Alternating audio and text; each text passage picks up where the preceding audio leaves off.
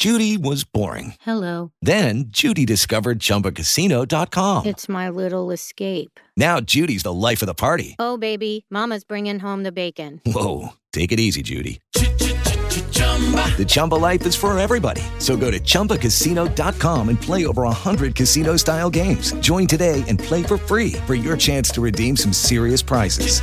chumba ChumbaCasino.com. No purchase necessary. Void where prohibited by law. 18 plus terms and conditions apply. See website for details. Back to the Chris Gordy Show on Sports 1280, New Orleans.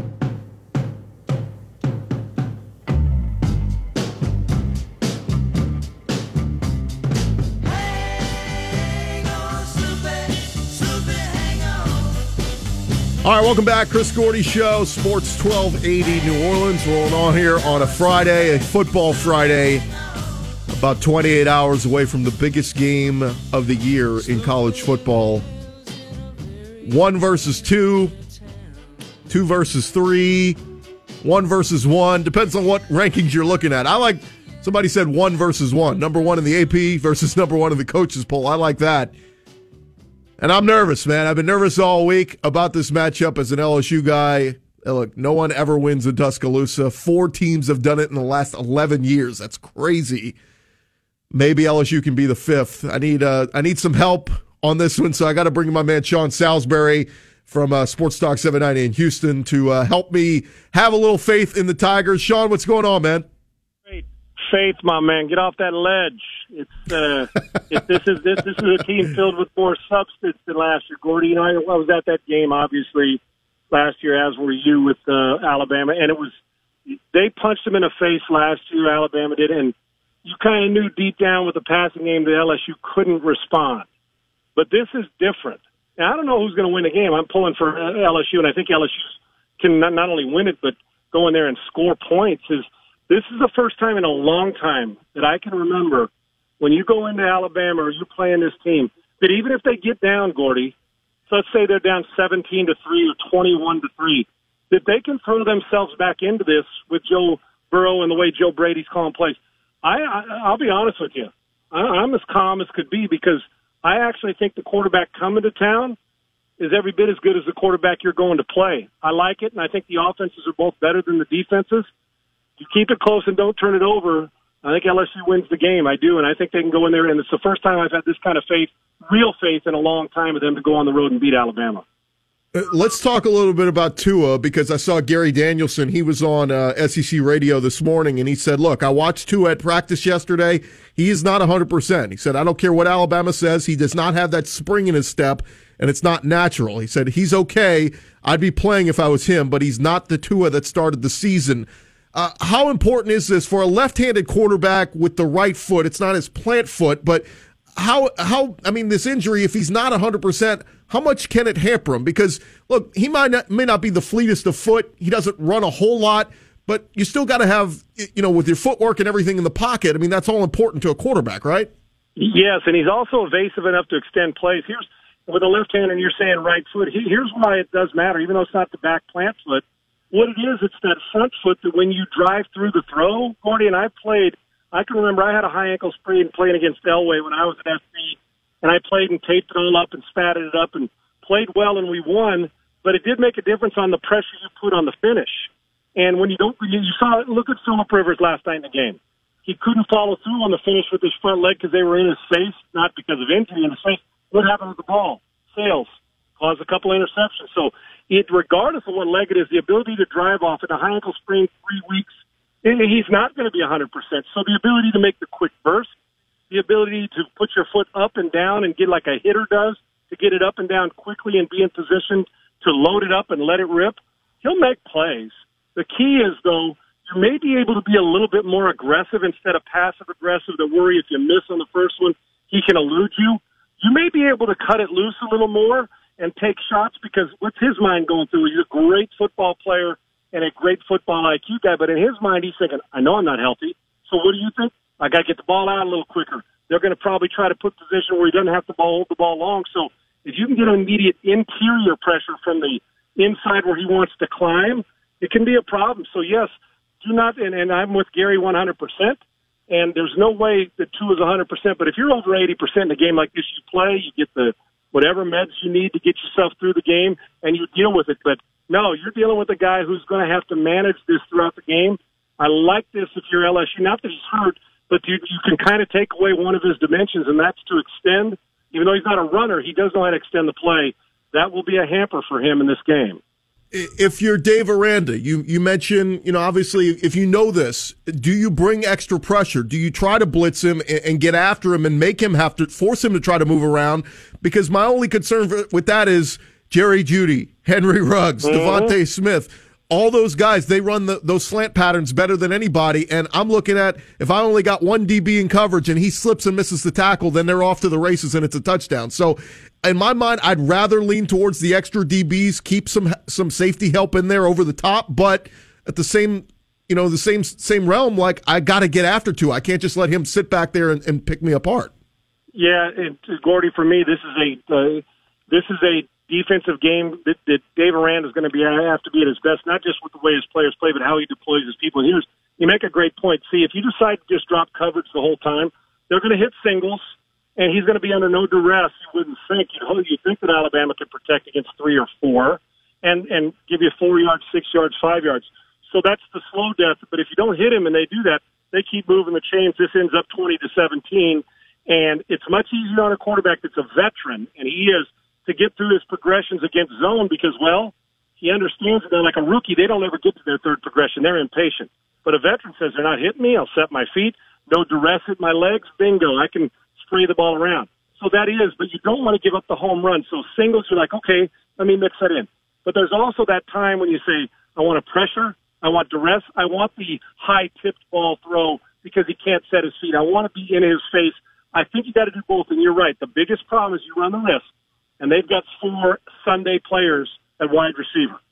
That if you run the risk that on a quick slant, that if you guess wrong and they're running the quick game and you blitz and don't get to him, and Jeudy takes a slant 80 yards for a touchdown, those you've got tendencies will be huge in this football game, and you're going to have to guess right a few times. But I think for me, the propensity, I'm a pressure guy. I like pressure, putting it on him and seeing if the injury will allow him to play through it. But this, you're going to have to be multiple and I would kind of get a feel for the game. But like the old Raiders used to do, come out and take a shot offensively early and see if you can back the defense off. Opposite for Dave Aranda.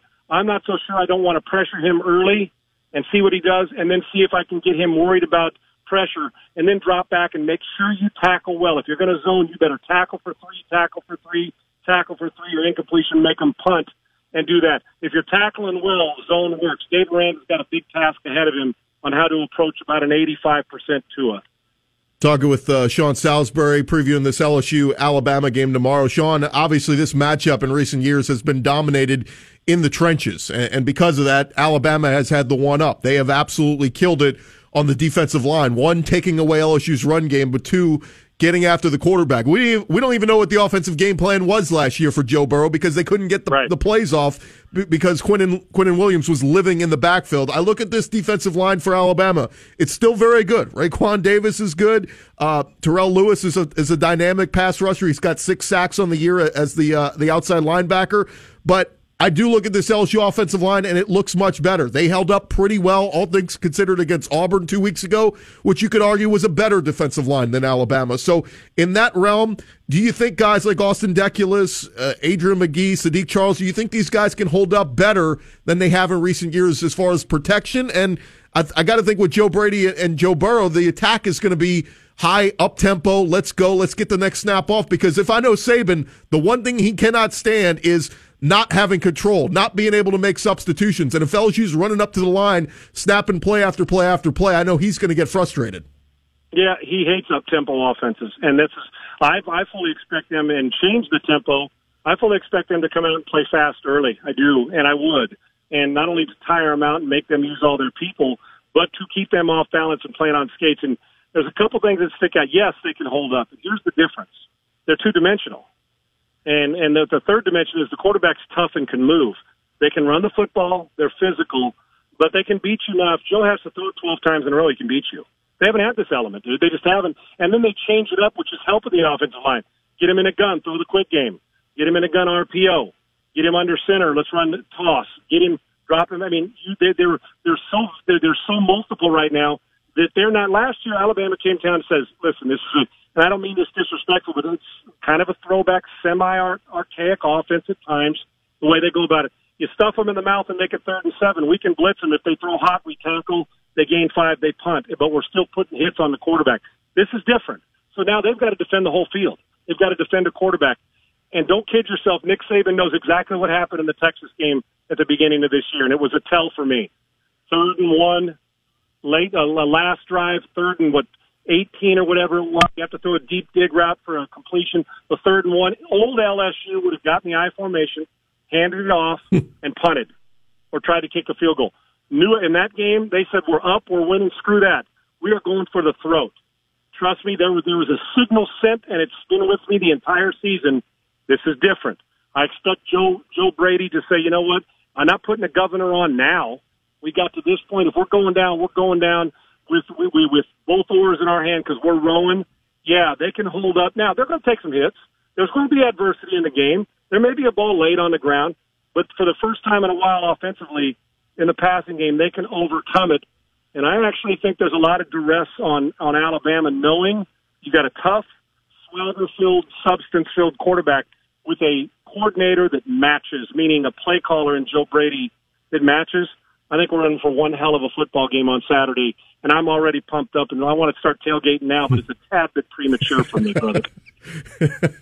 we got a minute left, Sean. Uh, final prediction. I mean, do you think LSU gets it done? The good news is, if they lose it, they they'll still be sitting in a good spot as far as getting into the college football playoff. But man, for Coach O, you really want to get this monkey off your back. Finally beat Alabama, win the you know win the SEC West, and go play for a championship yep. in Atlanta. Yep, and my guy John Robinson is an advisor on the staff. My coach at college. Hell, let's go little SC, little LSU mix. Here's what's going to happen, and maybe this is wishful thinking.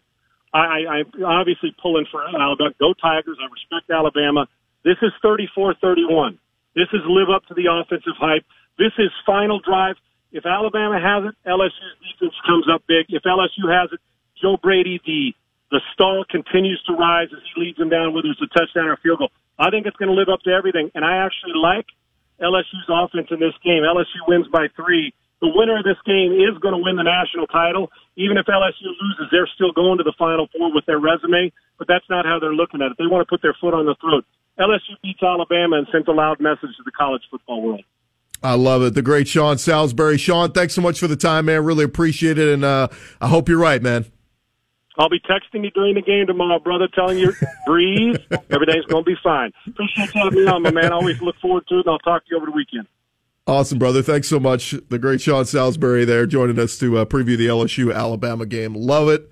Love the predictions. And, uh, you know, I, I got to wonder. I, nobody's, I haven't heard anybody say this, but I wonder how much Joe Brady and Steve Ensminger have went and looked at that Clemson tape from last year of how Clemson attacked Alabama in the SEC, in the uh, national championship game. I mean, look, obviously we know what they did defensively. LSU does not have Clelin Ferrell and all those big big monsters on the defensive line, but I wonder how much they looked at that offensive attack because man, they held off that Alabama pass rush, and Trevor Lawrence did whatever he wanted.